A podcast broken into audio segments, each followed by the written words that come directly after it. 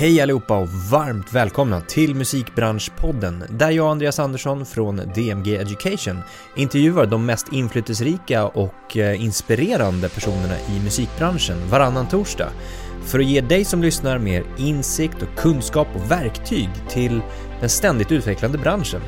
Så kul att så många av er lyssnar och att vi med det senaste avsnittet slog lyssnarrekord under releasedagen.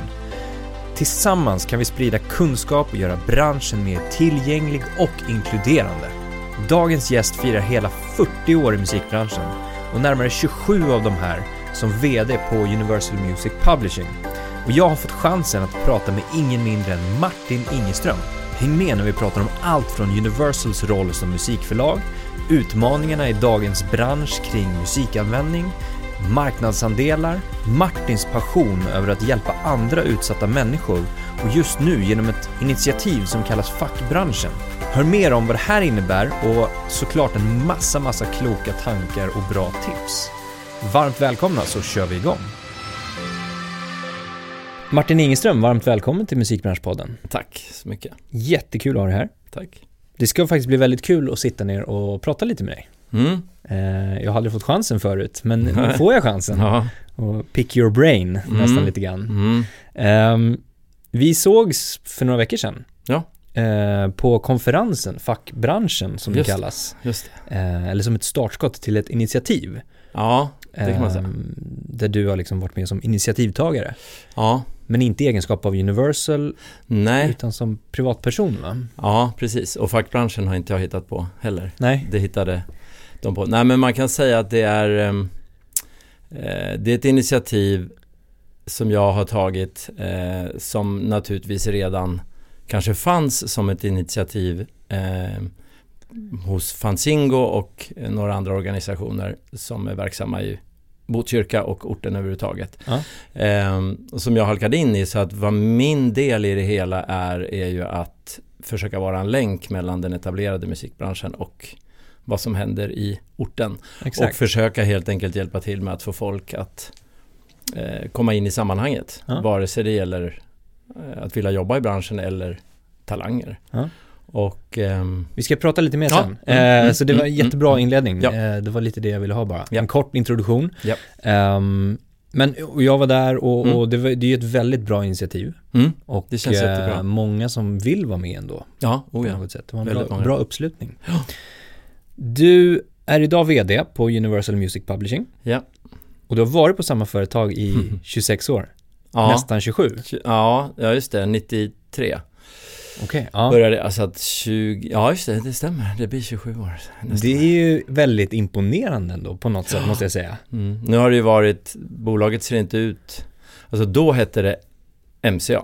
Mm. Och, eller MCA är ju en förkortning för MCA. Eh, MCA betyder Music Corporation of America. Och är ju då eh, egentligen föregångaren till Universal. Precis. Eh, och både filmbolag och olika musikbolag och de, temaparker och allting. Mm. Ehm, precis, så då hette det MCA och ehm, på musikförlagssidan så hade man inget kontor i Skandinavien. Mhm. Utan man eh, lät sig administreras av andra independent men ändå etablerade eh, bolag. Mm. Men sen ledsnade man på det och att eh, det, det såldes bolag fram och tillbaka och då hamnade man i kläm liksom. Och till slut så ville man öppna eget. Mm. Och jag var då eh, anställd på ett annat förlag. Jag hade jobbat ganska länge. Eh, både på skivbolagssidan och på förlagssidan. Och ehm, ja, sen frågade de mig om jag ville dra igång det från, i princip från scratch. Mhm. Och det var jättekul. Det fanns ju en, en utländsk katalog med massa låtar som skulle eh, administreras här då. Men det fanns inga lokala upphovspersoner signade. Så lite var ju det tanken att man ville, ville också få in svenska upphovspersoner. Man såg att det hände saker. Mm. Eh, så, att, eh, så att det var väl egentligen eh, den stora uppgiften. Okej. Ja men för det, och jag tänker just det här med att stanna också, det är Mm. väldigt speciellt i musikbranschen att man hoppar runt ganska mycket Ja. och byter Ja. roller och sånt där. Eh, vad, vad är det som har fått dig att stanna? Ja, nej, men det är en bra fråga. Jag var nog, eh, jag har varit på väg några gånger. Ehm, det blev ändå en skillnad, för när jag började i branschen så, så började jag på ett förlag eh, som väldigt ung. Jag började 79. Mm. på något som heter Air Music och ehm, eh, efter några år så ville jag ju komma vidare. Och då fick jag chansen att jobba för, för Chrysalis, för skivbolaget då som hade eh, dragit igång en Sverige-operation. Eh, och de var delägare till Air Music så därför fanns kontakten. Och då ville jag göra något nytt och då fick jag det. Mm. Och sen svaldes eh, Chrysalis upp av eh, bolaget EMI, skivbolaget. Eh, och då fick jag erbjudande att gå dit men då hade jag ingen riktig lust med. Då var jag lite klar med den delen. Ja, okej. Och då kom den här MCA-delen Mm. upp. Så Mm. det var bra. Sen så när jag eventuellt tänkte gå vidare då kom det här uppköpet av Polygram och då blev det här Ah. som ett nytt bolag. Ja. Och sen höll jag på med det ett antal år och sen köpte Universal då även BMG, en annan konkurrent. Och det var väl också ungefär när jag hade olika diskussioner igång. Eh, Och då blev det som ett nytt bolag igen. Så att, ja, så då blev det så. Så hoppen blev liksom inga hopp, Nej. utan, men bolaget förändrades Ja, så pass okej. mycket. Så Så, det blev ändå ändå- nytt. ja, och såg lite utmaningar Ja, och, och du kunde växa som person Ja. kanske och så. Okej. Och sen blev jag kvar. Ja. Och nu är det för sent. nu ser du inte den så här, nu ska jag gå vidare till nej, nästa. Nej, nej. Det känns jätte, det har känts jättebra hela tiden eh, på Universal faktiskt. Och, eh, och nu kan man, min roll har ju naturligtvis förändrats genom åren. Från början var jag ute och jagade upphovspersoner och artister Mm. nätterna i ända. Det gör jag inte nu men jag har väldigt bra folk omkring mig. Så nu ser jag mycket det att jag som, som ledare ser till att jag har väldigt bra folk omkring mig som gör det jag gjorde då och så vidare. Så rollen har förändrats och den typen av vd-roll jag har idag den är nog ungefär densamma även på andra bolag. Så att därför ser jag ingen direkt anledning att, Nej. att byta och, och med det. För att eh, ja, Ditt driv från början då, eh, att ta dig in, du sa att du började 79. ja, jo, Vad, Nej, men- vad var det som liksom lockade på något sätt? Egentligen så hade jag väl en annan bana tänkt för att eh, jag hade gått gymnasium och varit i USA ett år, gjort lumpen och sådär och så skulle jag söka vidare och plugga vidare men, men jag ville ta ett sabbatsår och, och jobba och Okej. jag var väldigt musikintresserad. Jag höll inte direkt på med så mycket musik och utöva själv när jag var mindre men, men jag, var, jag brann verkligen för mina skivor och lyssna och jag extra knäckte lite som discjockey på någon ungdomsgård och lite sådär. Så jag var väldigt, väldigt intresserad. Så jag tänkte att drömmen det här året innan jag fortsätter plugga, det skulle ju vara att jobba i musikbranschen. Men jag visste ju knappt att, knappt att den fanns. Nej. Men jag hade faktiskt den turen att jag hittade en annons i DN där det stod musikintresserad medarbetare sökes. Kommer jag ihåg än idag. Ingen titel eller Nej, det stod bara så. Nej, ja. Så att jag, jag tänkte, jag sökte i varje fall. Trodde inte jag skulle ha en chans, men jag sökte. Man fick ju en ledig dag från lumpen för att åka på anställningsintervju. Så då gjorde jag det och eh, ja, sen tror jag att jag och, och Sture Borgdahl som han hette som, som var chef där och, och delägare på Air Music då som det hette. Han, han och jag klickade. Mm. Eh, och sen fick jag träffa Lasse Wigman som jobbade där då. Och han och jag klickade också. Så att eh, ja, det gick på en vecka så var jag anställd. Känner du något ansvar här nu då, att föra vidare den kunskap och kompetens som du sitter på? Att, Absolut. att det känns liksom som att nu måste jag få ur mig allting för att föra vidare det här. Mm. Jo men det gör det ju och ehm, nu har jag jobb, jag jobbar med, med jättebra människor eh, på företaget som, som, så den här processen har ju pågått under lång tid. Ja. Så de som har kommit in och jag har jobbat med länge har ju förhoppningsvis snappat upp en del av mig och sen har de lärt sig av sig själva och av varandra. Eh, och så, så att absolut är det så, men man vill ju man kan, jag skulle inte kunna tänka mig att bara en dag säga till alla, nej men nu går jag och så stänga dörren och gå. Mm, nej. så funkar nej. det inte. Utan eh, man har ju liksom, nu har jag jobbat så länge också för det här företaget så jag har ju en, har ett hjärta för företaget och vill ju att när jag kanske inte är fullt aktiv i företaget längre så vill jag ju att det ska gå bra. Ja. Och att det ska vara folk som är nöjda så att jag, jag eh, behövs jag så kommer jag att finnas där.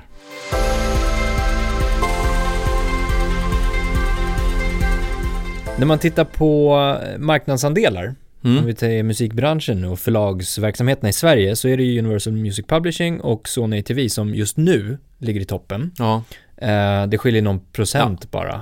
Ja, Ehm, och det beror ju på hur man, hur man räknar Precis. och vad man räknar. Exakt, och det var det jag tänkte komma in på Ja. lite grann. Hur, vad, vad är det som det grundar sig i, Ja, men det, marknadsandelarna? ja, det finns egentligen två sätt. Alltså, dels gör man olika i olika länder. Ja, Eh, men vad man skulle kunna säga att det finns egentligen två sätt. Antingen kan man räkna helt enkelt omsättning, Mm. hur mycket pengar man, man omsätter.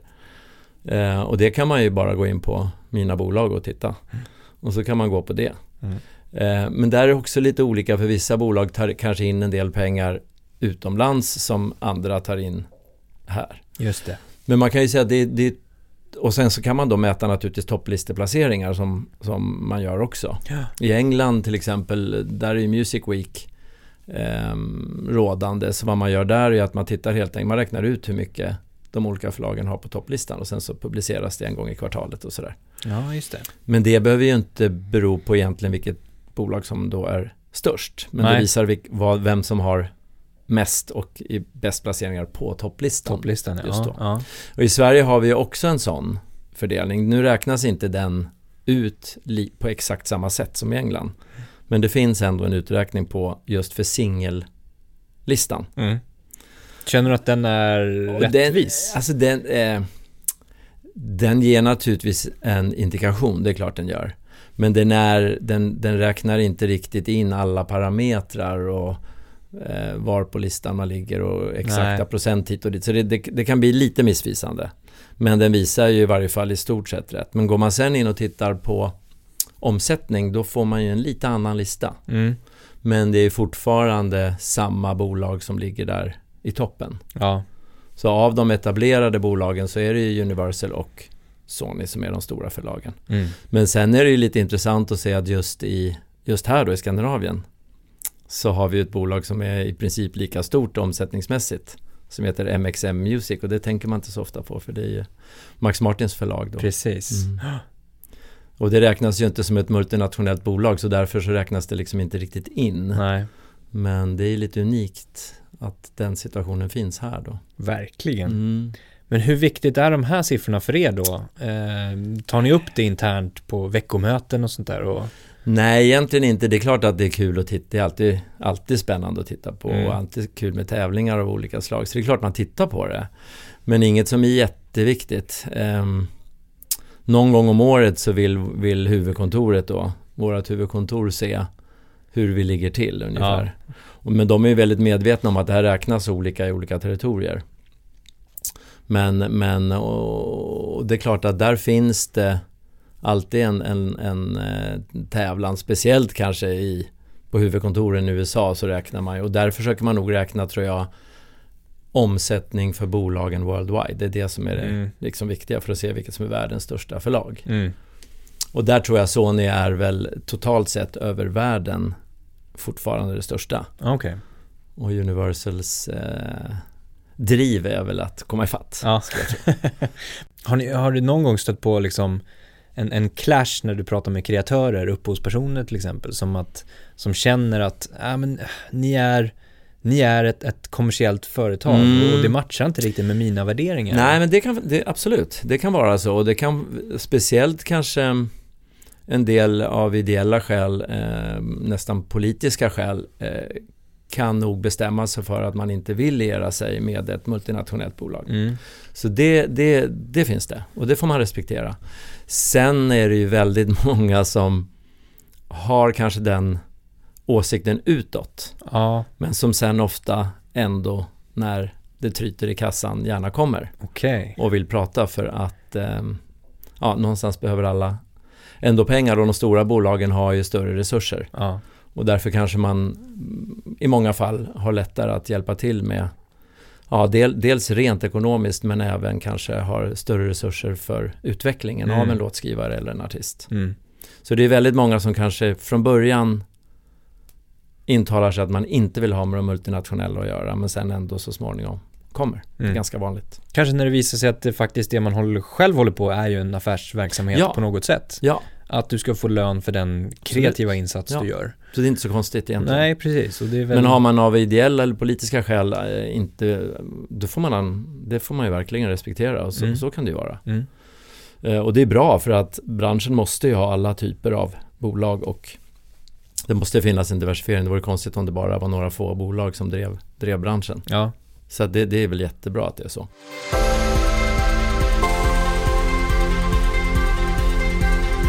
Tänkte vi går in på fackbranschen som vi pratade om lite Mm. grann. om vi sammanfattar det med vad det är för någonting. Mm. V- vad, är liksom, vad är syftet och målet med det här initiativet då? Ja, nej men alltså det är så här. Jag, jag har under ganska många år känt att jag skulle vilja eh, hjälpa till i hela den här, det här integrationsarbetet egentligen och inkluderingsarbetet. För att, alltså jag har alltid eh, haft lätt att känna för speciellt unga som inte riktigt har det så bra som man vill att folk ska ha det. Det kan vara att man har hamnat eh, på snedden eller att eh, växer upp i fel typ av hem eller vad som helst. Jag har alltid liksom ummat mycket för det. Eh, och försökt hitta något sätt att involvera mig. Eh, och ett sätt är naturligtvis att supporta organisationer som håller på. Men jag har velat liksom även vara lite engagerad. Mm. Eh, vilket är lite svårt att hitta rätt för att det gäller ju också att kunna avsätta tid till det och sådär. Men sen då så via, via faktiskt min, min svåger så kom jag i kontakt med Fanzingo som ju är en stiftelse eh, i Botkyrka. Som egentligen är ett mediahus som jobbar med att involvera ungdomar från orten i att göra media åt framförallt uppdrag åt SVT och åt eh, Sveriges Radio om integration och så vidare. Och man har även gjort olika poddar, Flyktingpodden, Fängelsepodden och så vidare. Man ger ut en tidning och så. För att engagera folk och försöka få dem från, från gatorna. Mm. Eh, och de har också ett musikprojekt för det är massor med musikintresserade som söker sig till dem. Men de har inte haft riktigt resurser att ta hand om det. Så där såg jag direkt en uppgift att om jag kan få branschen att bry sig och connecta och få hjälp av Fanzingo att hitta, hitta personerna eller ungdomarna och om jag kan få branschen att engagera sig så borde vi kunna slussa, slussa in folk den vägen. Mm. Och det här, det här är ju helt utanför då Universal utan det här är som ett personligt initiativ. Och det eh, initierade jag på Musikförläggarnas pris förra året när jag också avgick som festgeneral. Så berättade jag, tog tillfället i akt och berättade för branschen att jag ville göra det här och fick jättebra respons. Så väldigt många har hört av sig Mm. och sagt att vi vill hjälpa till. Med allt från studiotid, praktikplatser, eh, både ekonomiska bidrag men även att, eh, att kunna hjälpa till med låtskrivare, eh, producenter, utbildning.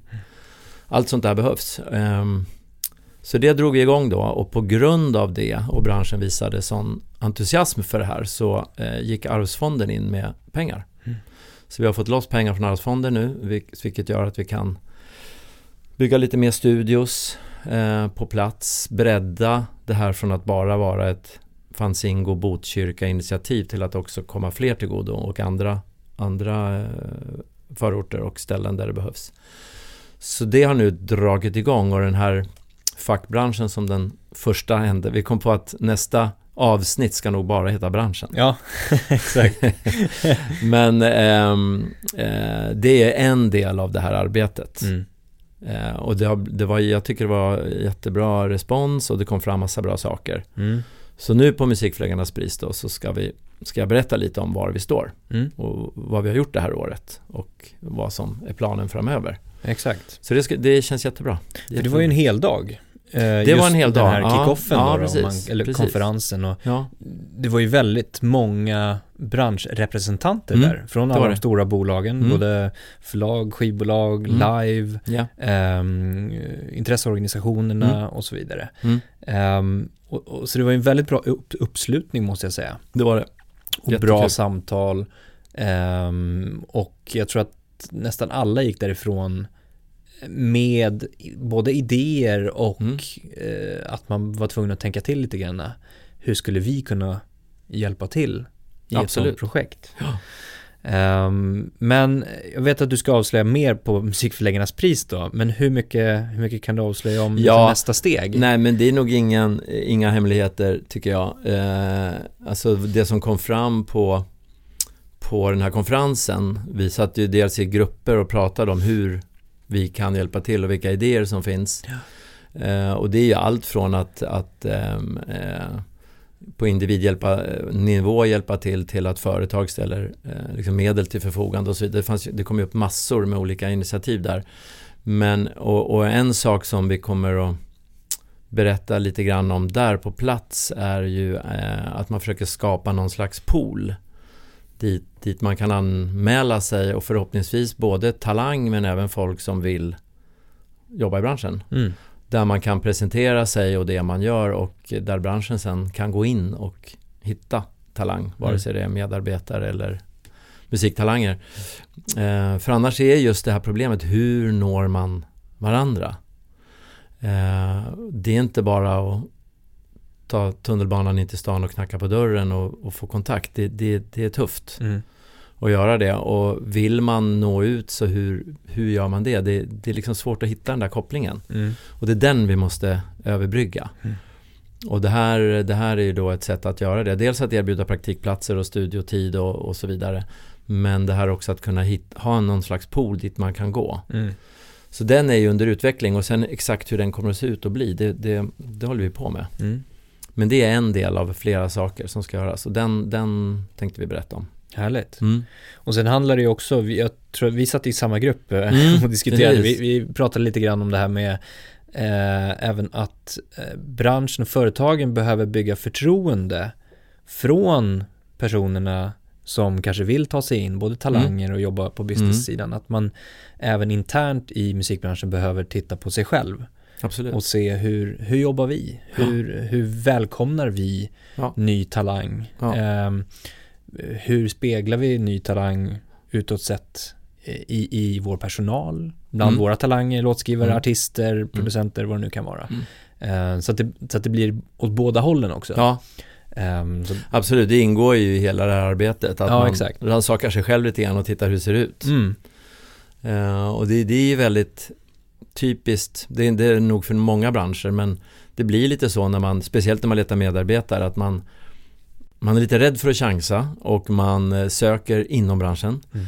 Och annonserar man utåt, ja då går man till branschmagasinet, Mm. liksom musikindustrin, eh, som man vet att en viss klick bara läser. Så att man tar inte de här stora stegen för man tänker att man måste ha någon som har lite koll på branschen. Eh, oftast är det ju så att det är kanske precis tvärtom det borde vara. Det borde komma in helt nytt blod som är helt nya och friska idéer. mm.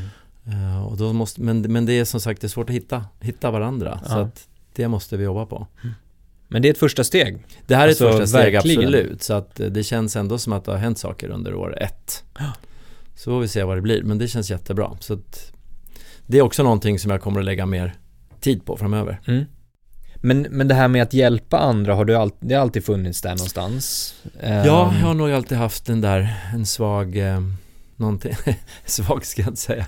Nej, men jag har alltid haft eh, någonting eh, med det och eh, det har alltid legat mig varmt om hjärtat. Men är det någonting som du letar aktivt efter? Eller? Jag, Jag, tänker har, mer ja, jag har liksom nog att- gjort det delvis. Det? Ja, jag har delvis gjort det och det var, det var när jag när jag kom i kontakt med Fanzingo som jag såg den här möjligheten. Ja, Just för att det också är kopplat till musikbranschen där jag, där jag ju har ingångar och där jag varit verksam så länge så att jag på något sätt är ett namn och Ja. därför eh, har en möjlighet kanske att få med mig folk Mm. och ha tillfälle att förmedla det här budskapet exakt.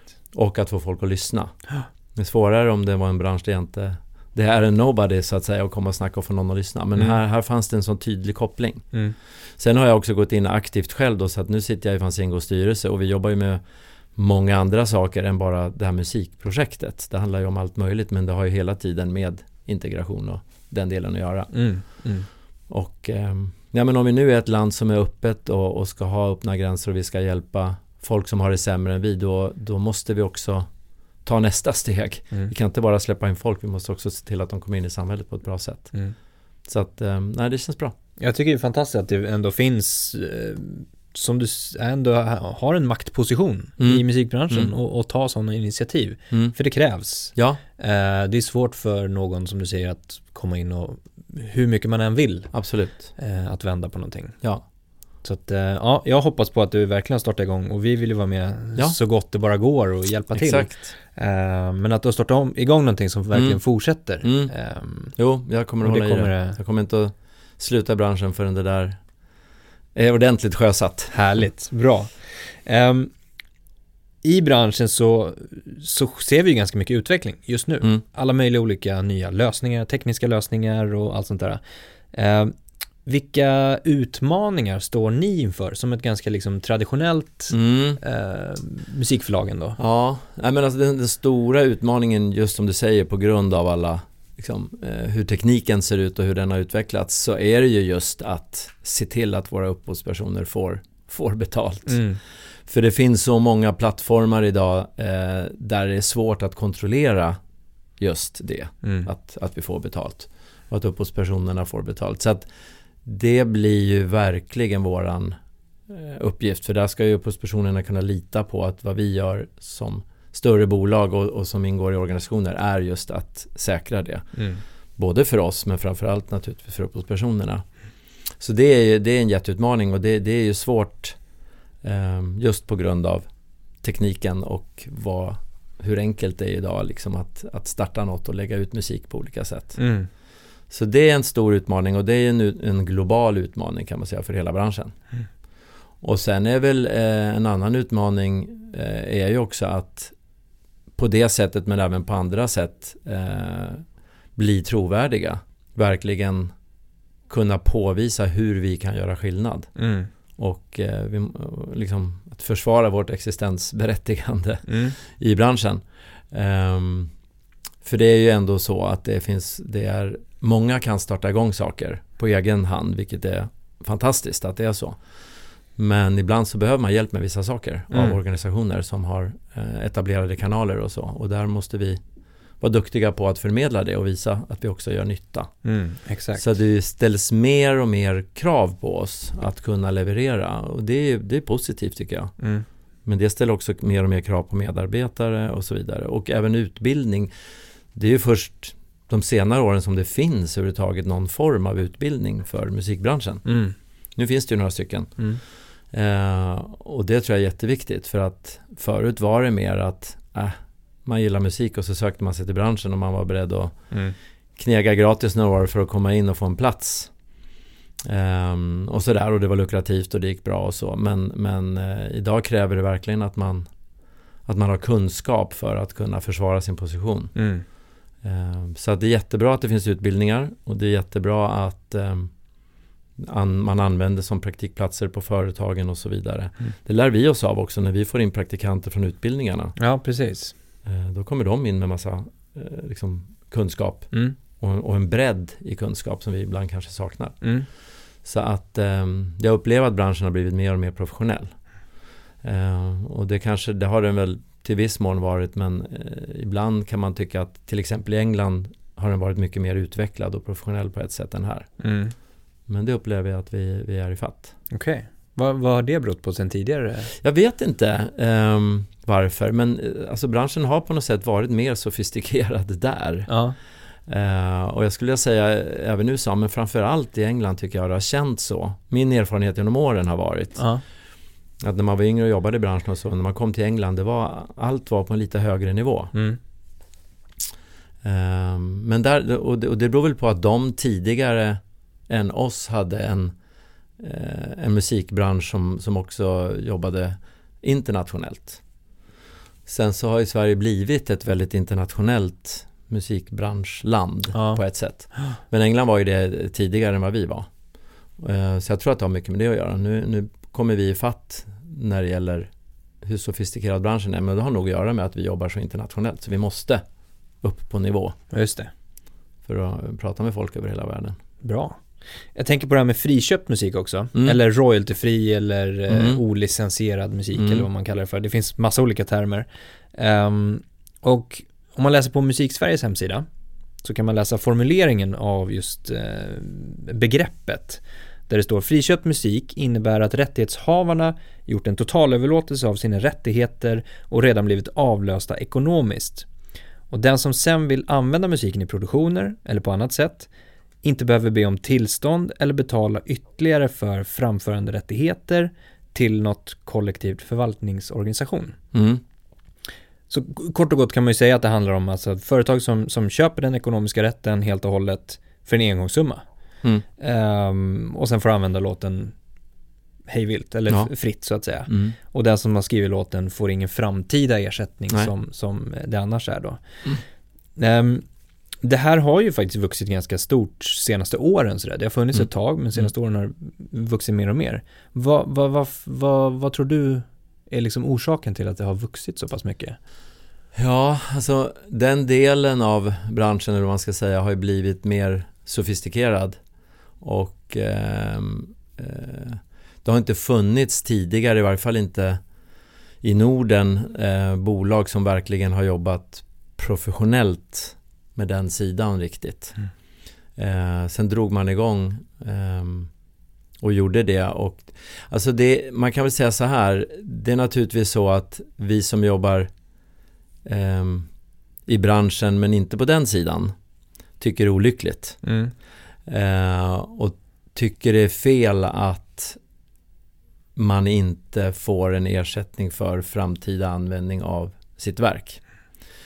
Så i, men, och i princip vad man gör är ju att man, man, eh, man betalar någon en summa för att komponera och eventuellt producera då en låt och sen har man fått den summan. Och det kan naturligtvis vara lockande för någon som är i behov av pengar att få en check i handen direkt.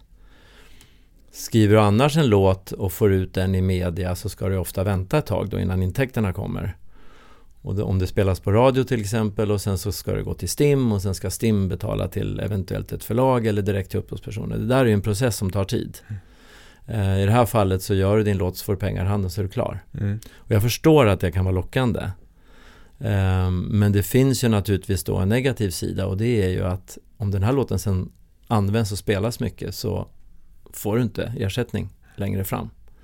Ehm, Vilket vi tycker är fel. Och vi skulle inte vilja jobba så.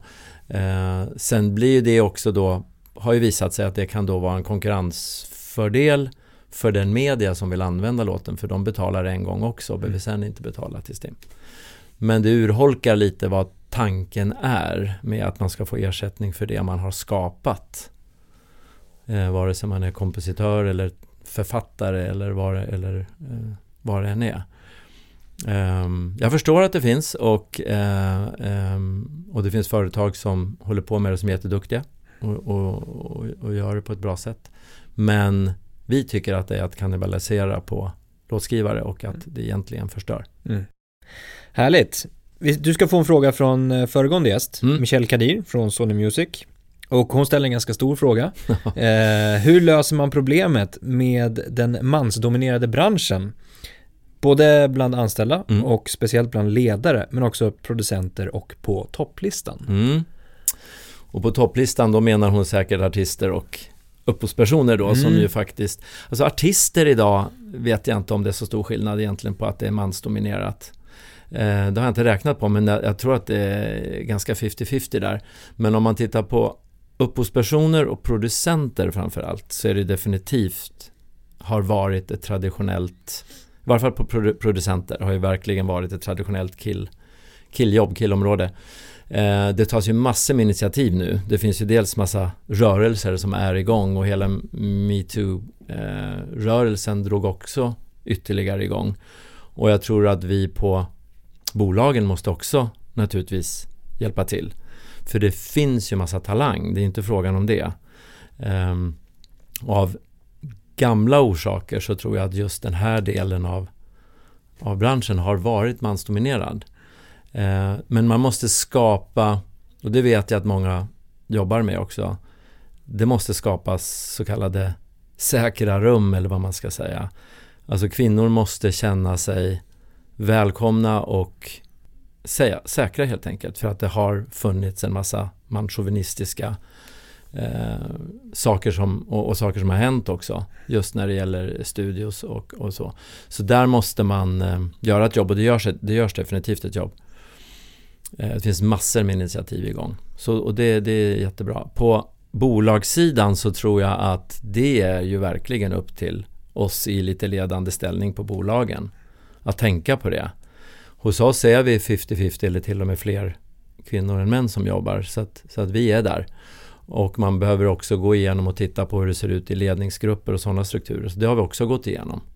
Um, och förbättrat. Och jag tror att alla håller på med det, mm. mer eller mindre. Det är, det är högt upp på allas agenda nu. Mm. Men enda sättet är att fortsätta jobba och man kan inte tro att bara för att det här har kommit upp på ytan så är det klart. För Nej. det är fortfarande ett problem. Helt klart.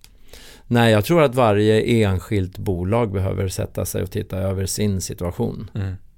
Och sen handlar det också in, i liksom beslutsfattandet, inte liksom bara i counting på Nej. alltså positioner Exakt. på om du är 50-50 i Ja. en, en, en ledningsgrupp eller chefspositioner utan det handlar ju också om när besluten ska tas. Mm. Makt. Eh, Absolut. frågan kan man väl kalla det för också då. Sen är det ju så att det tar ju, det är ju en fråga som tar lite tid eftersom det är ju ett arbete som måste börjas från grunden så att säga. Eh, det är ju svårt att plötsligt bara förändra allting, gå in en dag och avskeda killar och sätta in tjejer på en dag. Det funkar inte riktigt så. Utan det är ju ett långsiktigt arbete så det handlar ju om någon slags medvetenhet som måste finnas.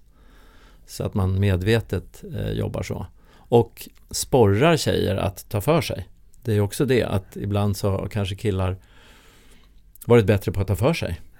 Eh, och det är väl att tjejer inte riktigt har känt att de har varit tillräckligt representerade. Och det måste, måste vi också i ledande ställning på bolagen sporra tjejer att ta för sig. Mm. Eh, jag tycker man ser en tydlig trend åt det hållet. Vilket är jättebra. Så jag tror att vi, vi är på väg att nå dit. kommer att ta lite tid. Men eh, alla de rörelser som är igång är jättebra och det pratas mycket om det och jag, jag tror att det, det ger resultat. Bra. Och du får ställa en fråga till nästa gäst också. En fråga skulle kunna vara vad nästa person tror kommer att vara den mest revolutionerande, den största, musikaliskt sett, den största förändringen eller den nya trend efter idag. Okej. Vad är, vad är nästa stora musikaliska trend i Sverige? Ja. Man kan väl säga att just nu så är ju alltså hiphop och svenska är det som gäller. Mm. Mm. Vad är nästa grej? Vad är nästa grej?